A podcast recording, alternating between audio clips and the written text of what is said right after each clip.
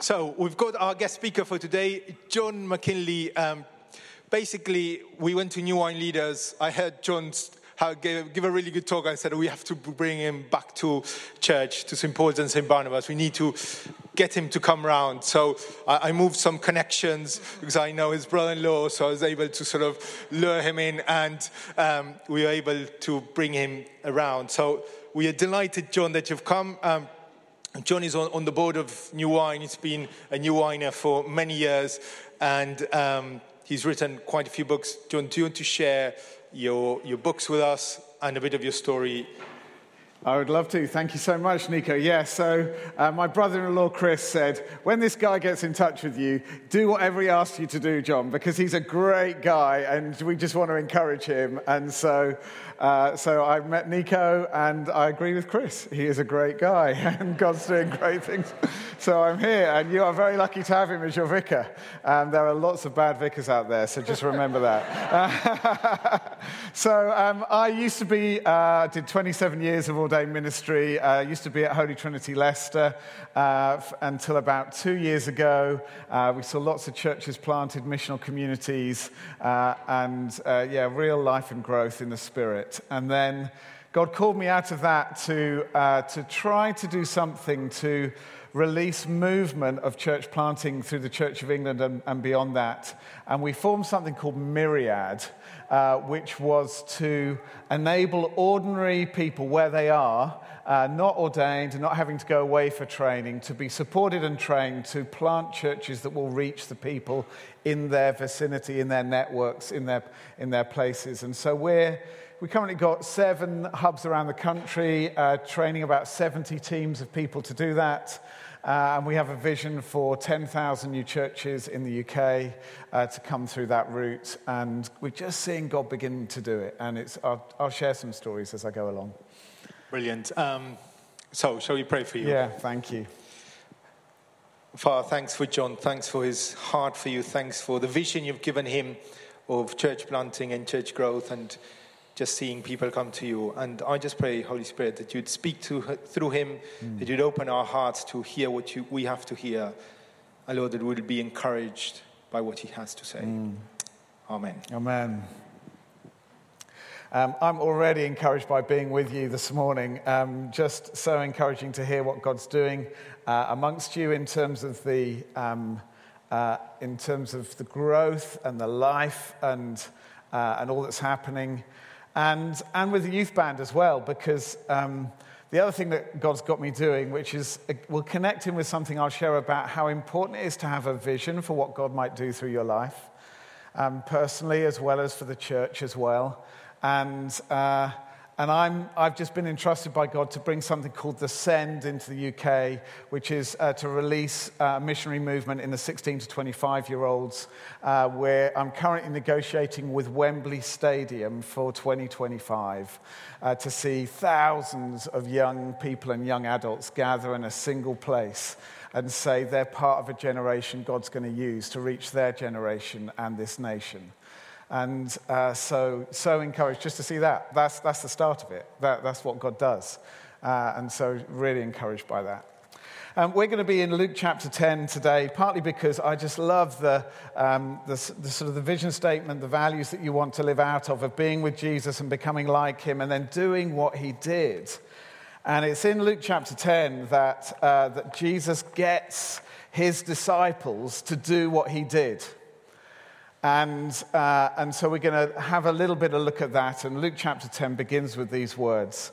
After this, the Lord appointed 72 others and sent them two by two ahead of him to every town and place where he was about to go. He told them, The harvest is plentiful, but the workers are few. Ask the Lord of the harvest, therefore, to send out workers into his harvest field. Go, I am sending you out like lambs among wolves. Do not take any purse or bag or sandals, and do not greet anyone on the road. What I love about this is it's 72 ordinary people that we don't know their names. It's not the 12, it's not the gifted apostles, it's not the people that we know became the church leaders, even though they were just fishermen and tax collectors and ordinary people like you and me. But this is where Jesus says this spreads and everybody gets commissioned to do this. And they get this entrustment to go and into the harvest. And he goes on to tell them to heal the sick and bring the kingdom. And what I'm going to do in this first session is I'm just going to help us to think through the real challenge that the church in this nation is facing, which is what is the church? What's its purpose? What are we called to be? And how are we going to fulfill that calling in our nation at this time? And the real question is are we going to be the missionary people that Jesus commissioned to take the gospel to people who are lost and are desperate in, need of Him? Or are we going to retreat into something that this culture is trying to force us to be? And that's what I want us to explore together. And so we we see it in Scripture. We see it in this moment, Jesus commissioning 72. We see it in Matthew 28, the Great Commission, and that they were to tell every disciple following that to go and do what he told them to do. And this is what he told them to do. And so we have the picture of the early church. We have Acts and just that missionary church planting, gospel proclaiming movement that began and transformed the whole of the world. And then we hold all of that up against the church in our nation and our experience of church, and we go, how, how do we hold the two together? And the question, as I said, that we're being asked, I think, by God at this is to choose. Is to choose, are we going to believe that that commission still remains? That his call on his church still remains, that that's his way of reaching this nation again? Or are we going to settle into something that is much more manageable and comfortable and give up on that um, scriptural vision of the church? So, we're going to do a little bit of uh, history. So, I hope uh, that's going to be okay. And uh, I'm going to take you on a little bit of a journey. So, we in this nation have had something which was called Christendom um, as the culture of our nation when we were a Christian nation. Christendom was first used as a word in the ninth century in this country when, in the courts of King Alfred, uh, they, uh, they were trying to write a, a, a sense of what the story of the nation was at the time. And one of the scribes that was writing that looked across the nation and said, This is a Christian kingdom. And from that, they, they conflated that into Christendom. This is a Christian kingdom. Everywhere we look, there are churches and there are priests, and those priests are the leaders of those communities, and they are linked to us as the rulers of the nation. And we, we are fulfilling what we believe God's called us to be is to form a Christian nation. And since the ninth century, that led through the church's leadership of every community to the Bible being taught and those being the accepted values, and that being uh, just the assumption that everybody was a Christian. And if you were born, you were baptized, and if you got married, you got married in church. If you died, the church buried you. And it was this pervasive cultural system that was based on the Christian faith, and it brought so much blessing to our country. And that people lived even if they weren't personally practicing the faith, they lived from the values and the practices. The Ten Commandments were the foundation of our legal system, and it brought so much blessing to our nation. The problem with it was that in that system, some things began to grow and distort that actually didn't reflect the purpose of the church. And somebody called Lee Camp, uh, in his book Mere Dis- um, Discipleship, has come up with this phrase, the Christendom cataract, that still besets the church today. And what he's saying about that is that these things grew up in Christendom and they became normal. This is what normal church life looks like. And the result of that is, is it blinded us to the truth of what the church was meant to be. And so here are the things that, uh, that others um, have suggested are the things that built up within that time. First of all, the relationship with the world.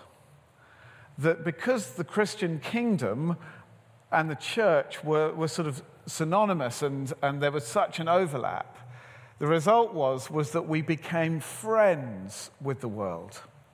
Our relationship was that we should have a position in our society where the church had a seat at the top table, was seen as, as a leader in the world, uh, was, was following the world and, in, and, and bringing the Christian faith into the world systems. And as I said, it brought lots of blessings. But the problem was that we built this friendship with the world. And we no longer saw the church as a prophetic missionary community that would seek to bring the kingdom of God. And we became somebody who was trying to bring the Christian faith within the human kingdom in which we lived. And that was okay whilst the values of the world and the values of the church lined up. But as soon as, as the values of the world begin to depart from the values of God, we're now in a problem because we want to be friends with the world but the world no longer wants to follow Jesus Christ. And so the world begins to drag the church away from God if we want to stay in friendship. But because we've always had this, this relationship with the world in which we're friends, we don't know how to have a different relationship. I mean, Jesus said in, uh, in John chapter 15 that remember, if the world hates me, hates you, it hated me first. Verse 18, he says, If you belong to the world, it would love you. As it is, you do not belong to the world, but I've chosen you out of the world, and that is why the world hates you. So Jesus is saying, We're not meant to be friends with the world, we're meant to love people, but we're not meant to be friendly with the system because the system is not of God, and we actually need to be those that stand prophetically against it. And so we then come into this place where we're going, how do we have this relationship with the world? Second thing that built up in Christendom was cessationism. Um, it's a strange word, but it literally just means that we, we stopped believing that the gifts of the Holy Spirit were to, for today. And there were some good reasons for that. Some of it was abuses of the Catholic Church, that they used to ask you to, to pay money in order to get miracles, and there was an abuse of that, understanding that God might give you a miracle. But mainly it was because nobody was seeing any supernatural miracles.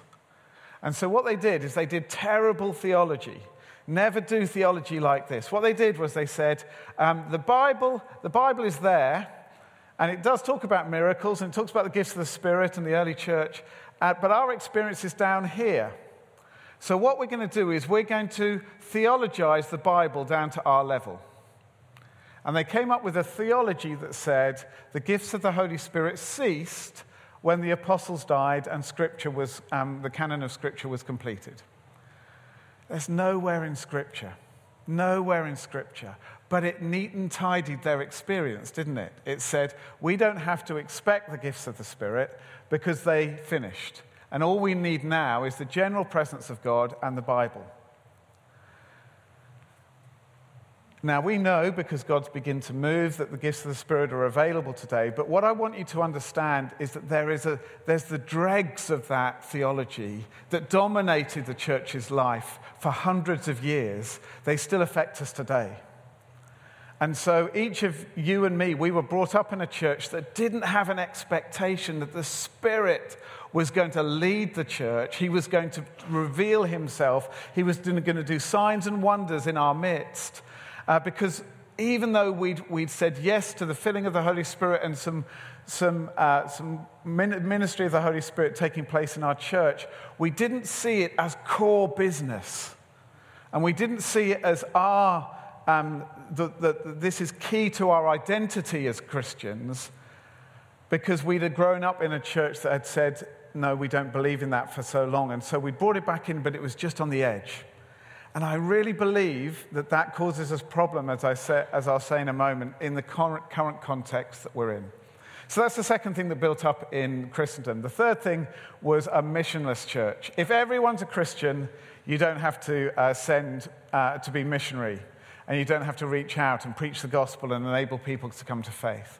Every now and again, such as with Wesley and William Booth and the Salvation Army and other points, God broke in but it, it, didn't change the system. Um, Wesley got kicked out of the Anglican Church because they didn't like it. He wasn't uh, meant to be preaching outside. Uh, when, when they tried to send missionaries to the empire and they realized all these people out in the world uh, didn't know Jesus Christ, there was such opposition to those who started to say we should take the gospel to the empire because there was no framework for mission in the church of that day. And again, we find that strange, and we've, we've begun to recover that because we know that everyone is no longer a Christian. But the church's structures and patterns of life were built up during that time when there was no expectation of being a missionary church.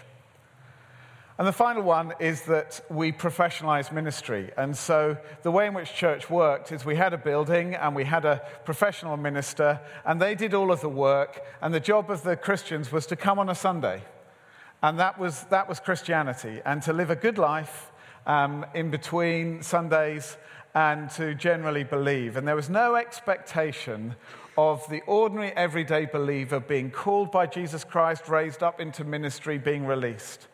You know, as I'm talking to vicars about uh, planting churches and uh, empowering people who aren't ordained to go and lead church and do different things, all the time people just say, I just, I just don't know how to do this. Nobody's ever taught me to do this. Uh, is this okay? Are we allowed to do this? Because they, they were brought up and trained in a system that they're the professional minister, they do ministry, and people help them. Total distortion of the church, in which the leaders of the church are meant to equip the people of God for ministry and for all. So that's a little summary um, of what happened in Christendom. Then we move from that place where we're the collaborating majority, this is the dominant culture, and then society shifted so that it began to reject Christ and the Word of God as the way to live. And they wanted freedom. The Enlightenment put the human subject at the center and said everybody can decide what they wanted to do, and we can do what we like. And science and other religions began to undermine a confidence in the Christian faith. And so we end up in this space where we are the church in this nation, and we have this history of a Christian nation, and yet the, the world has moved away, and we're now in the middle of this, and it's not a comfortable place to be. Um, I use this illustration to, uh, to help us to understand this.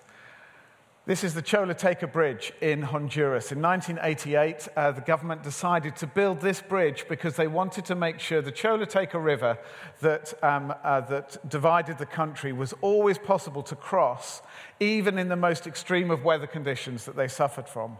And it was meant to be an indestructible bridge.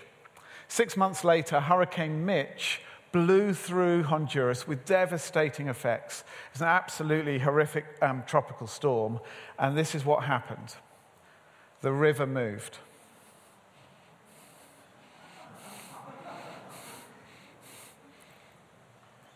The bridge stood, stood firm. The bridge was an indestructible bridge. All the roads got washed away, and the river moved. When I saw this picture, I felt God say to me, That's what's happened, John. The church has remained. We're, we're, we're, established. We have our buildings. We have our professional ministers. We have our systems. But the, the, the winds of societal change have blown through our nation through, with devastating effect. So that that model of ministry um, has, has ceased to do the job. And so the church is in horrific decline, just getting older and older, not reaching new generations, not, reaching, not knowing how to proclaim the gospel, not knowing how to minister in the spirit, not knowing how to raise people up. And yet we're now in a situation that is a missionary context that needs a missionary church. And so we now have to work out what we're going to do. I wonder just for a little moment, just talk to your neighbor about where you find the challenge of being a Christian in this culture.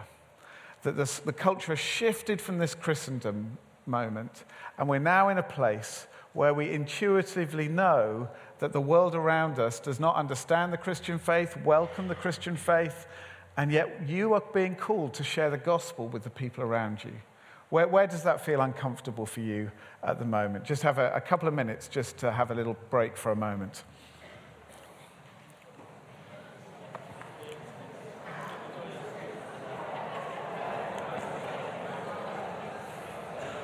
Okay, I'm going to bring you back together. Sorry to cut conversation short.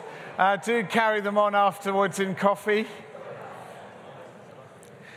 I'm glad there's lots of smiles as well as um, addressing the challenges. This is our reality, friends. This is where we are. We feel the conflict and the tension of being the church of Jesus Christ in this culture. And we have to choose now what we're going to do. But coming from the place we're in, to, to recover that sense of being a missionary movement that Jesus has commissioned. Is that calling time on me? um, uh, we, will, we will have to change. We will have to learn. We will have to grow. We will have to move with God in order to recover who He wants us to be. And that's the challenge. I sometimes put it like this to help us to, to realize what it looks like. On the left hand side is a description of a really, really good church. It's not a bad church, it's a really good church. But it's born in that Christendom model in which we're just here to care for people because everybody's a Christian. And so we're going to care for people really well. We're going to bring people together on a Sunday. Sunday, it's all about Sundays. We're trying to get as many people in the building. We want people in fellowship groups so people are cared for.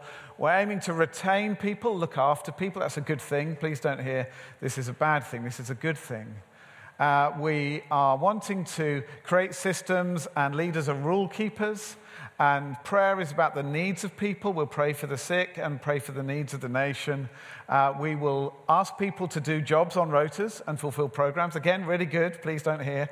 Um, I don't want all the F rotas to be emptied after my talk. Um, people fulfill the program. Uh, we're trying to make it as neat and tidy as possible. It, it's static and finances are to maintain this system. As I said, that's a really good church. When I came to Holy Trinity Leicester, this was Holy Trinity Leicester. It was a really good church. There were about 400 people in it. Great kids' groups, great um, small group system, uh, just really strong uh, Bible teaching on a Sunday, but it was declining. And it wasn't reaching new people. I really believe that the missional church that we read in the Acts of the Apostles is, is, ex, is express something of the, uh, of, of the list on the right, that we a focus not on us, but on the expansion of the kingdom and the glory of Jesus. That Sunday is not all about Sunday, but it's the launch pad. It's about how many people can we send and equip in ministry, in, them, in their daily lives, in, in mission, in evangelism. Our small groups are missional communities. We're trying to empower people to live missionally in them. The aim is to release, not to control. Leaders are risk takers. Things will change and won't be the same, and they'll feel like we're breaking rules. Prayer is not so much just caring for the needs of people, but winning the spiritual battle that will release the kingdom. Programs equip people. They're not actually just to get people to do what I, as the vicar, need me to do, need them to do, but I'm trying to equip them to fulfill what they're called to. So they're training programs. It's messy. There's movement. Finances are for mission, not just for maintenance.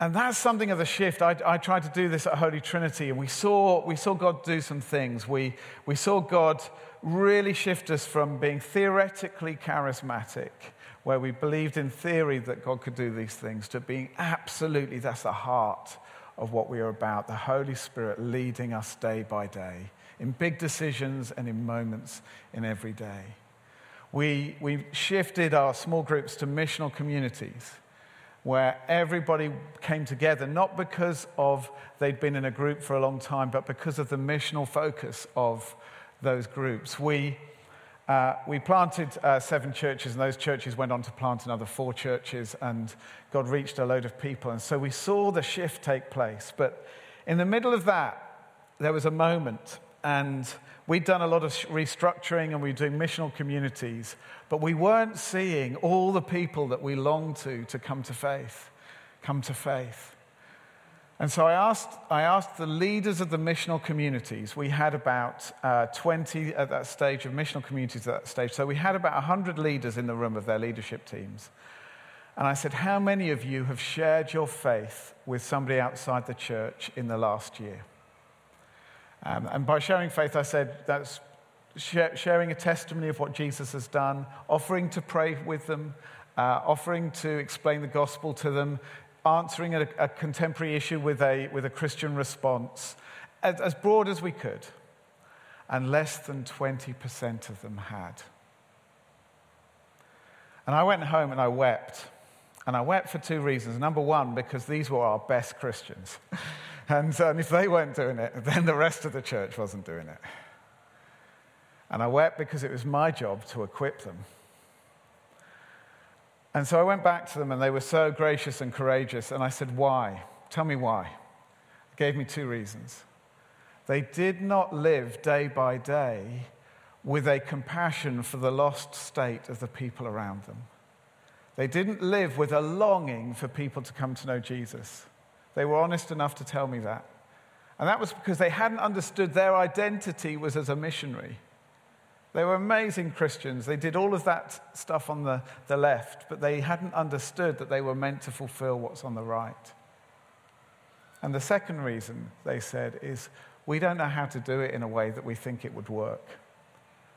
But some of the stuff you might have talked about is how do you share faith with people who appear to have got it all together, aren't interested in spiritual things? What do we do about that? How do we enable people to do that in an authentic, positive, but in a way that might actually work? And we went on a journey and we began to see um, people trained and equipped to share faith, to pray for healing out in the world, to share prophetic words with people who weren't Christians. And I asked them a couple of years later, how many of you have shared your faith? And over 90% had shared their faith in the last three months. Because we'd gone on a journey as a church. And we saw, we saw hundreds of people come to know Jesus, and we saw those churches planted because we grasped a vision that that's what the church is meant to be. But the church for you or the church for in the nation is facing this cho- choice. From this conflicted middle where the culture has gone away from God and we're left in the middle and saying, What are we going to become? What, what's the church's purpose in this nation? We have a choice. And I just want to say that I'm really proud of coming up with four points that have two letters that are the same on each one. um, a compromise mythology is what our culture wants the church to become. It says, You're the Church of England, you're the state church, you should line up with us and be our chaplain and love us and care for us on our terms, not on your terms. And that's particularly in the areas of, of sexuality, but in, in all kinds of different areas is saying that you should compromise and give up on anything that in any way offends us in order to keep your place at the center of this culture. And if we do that, it won't just be that we compromise on a particular issue, it will be that we have to give up on the belief that Jesus is Lord and He's the only way to God. We have to give up on the belief that we are fundamentally sinful as people, not to be affirmed, but to be saved that we uh, need the cross because that's the only way in which we can have forgiveness. That other religions are good in many of the things they teach, but they don't reveal God in the way Jesus did and don't enable people come to know Him that we actually have to live in accordance with God's ways because He actually created this world and created us to live in certain ways, and we don't get to decide and define our, li- our lifestyle because it's Him that gave us life, and we have to follow His ways in many different ways in which that might be, whether that's in how we handle pregnancy and abortion or the end of life, or how we handle money and how we handle relationships. And this culture wants us to compromise. But if we do, it won't just be one thing. We will give up on the truth of who Jesus is and we'll become nothing like what we're meant to be as the church, and we will become a mythology. Jesus will be our figurehead, not our Lord. He'll be um, a great person to take an example, but not actually somebody to believe in and follow. That's what's up for grabs, guys.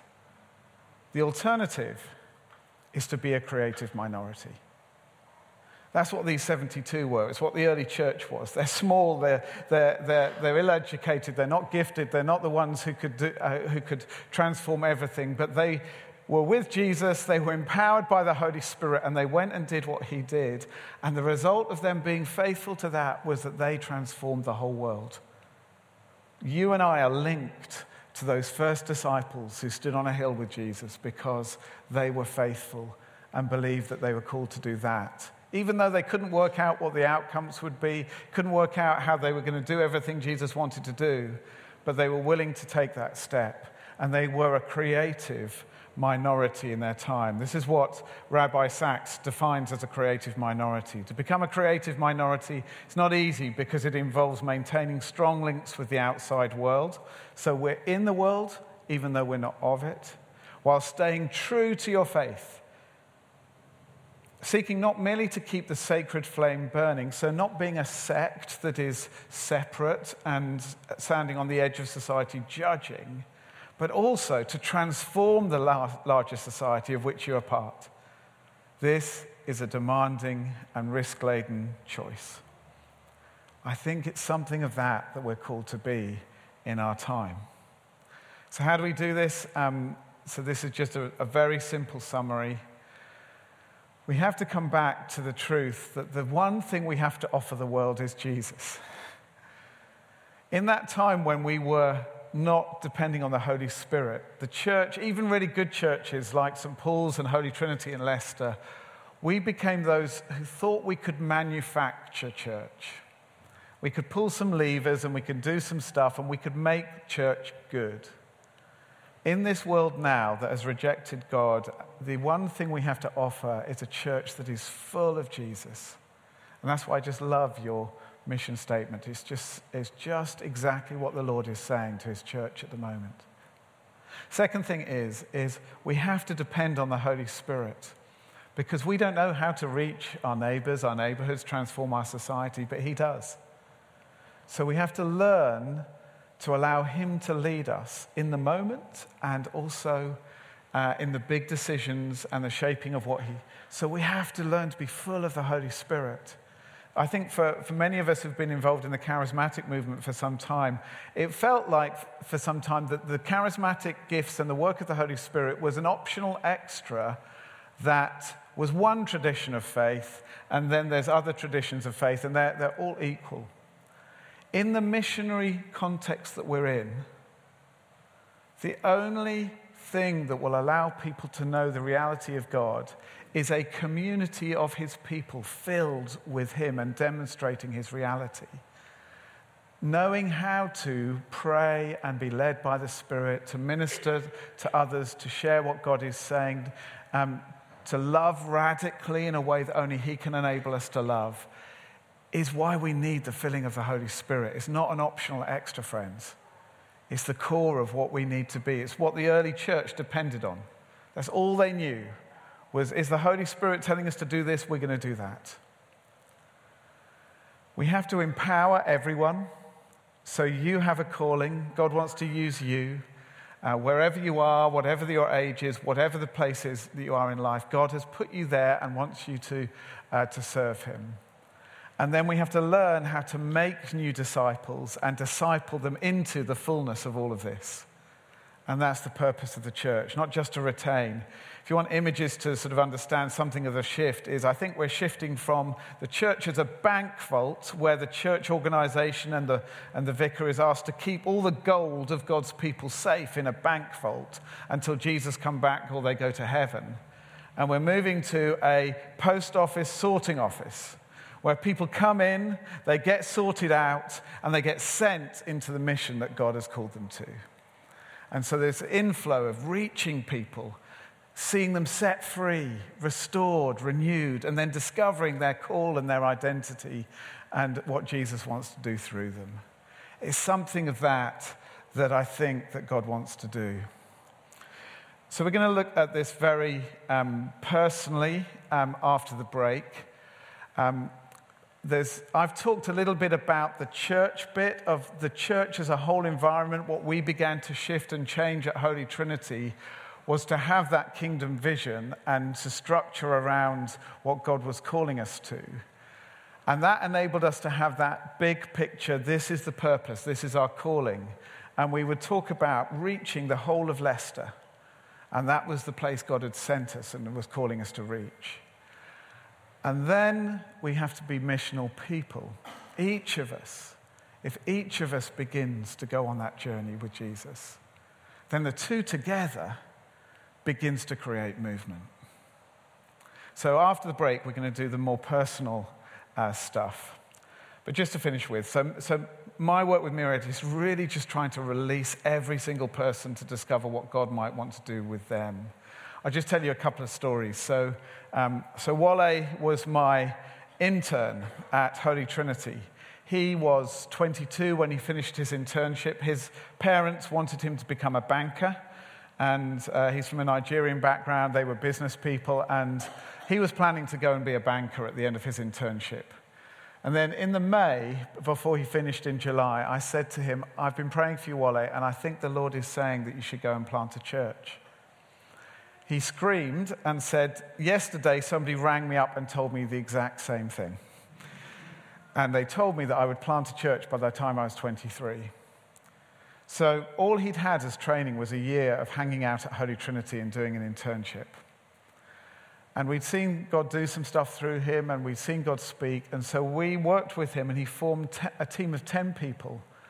And he went and planted a church in a city centre nightclub, uh, trying to reach young adults, particularly of, an, of, of a, a non white background, because Leicester is so multicultural. And he grew a church to 150 and saw many people come to know Jesus. He raised up another leader. And then we saw God lead him to plant into London from Leicester. It's not easy in the Church of England to go across diocesan boundaries, but he planted into London.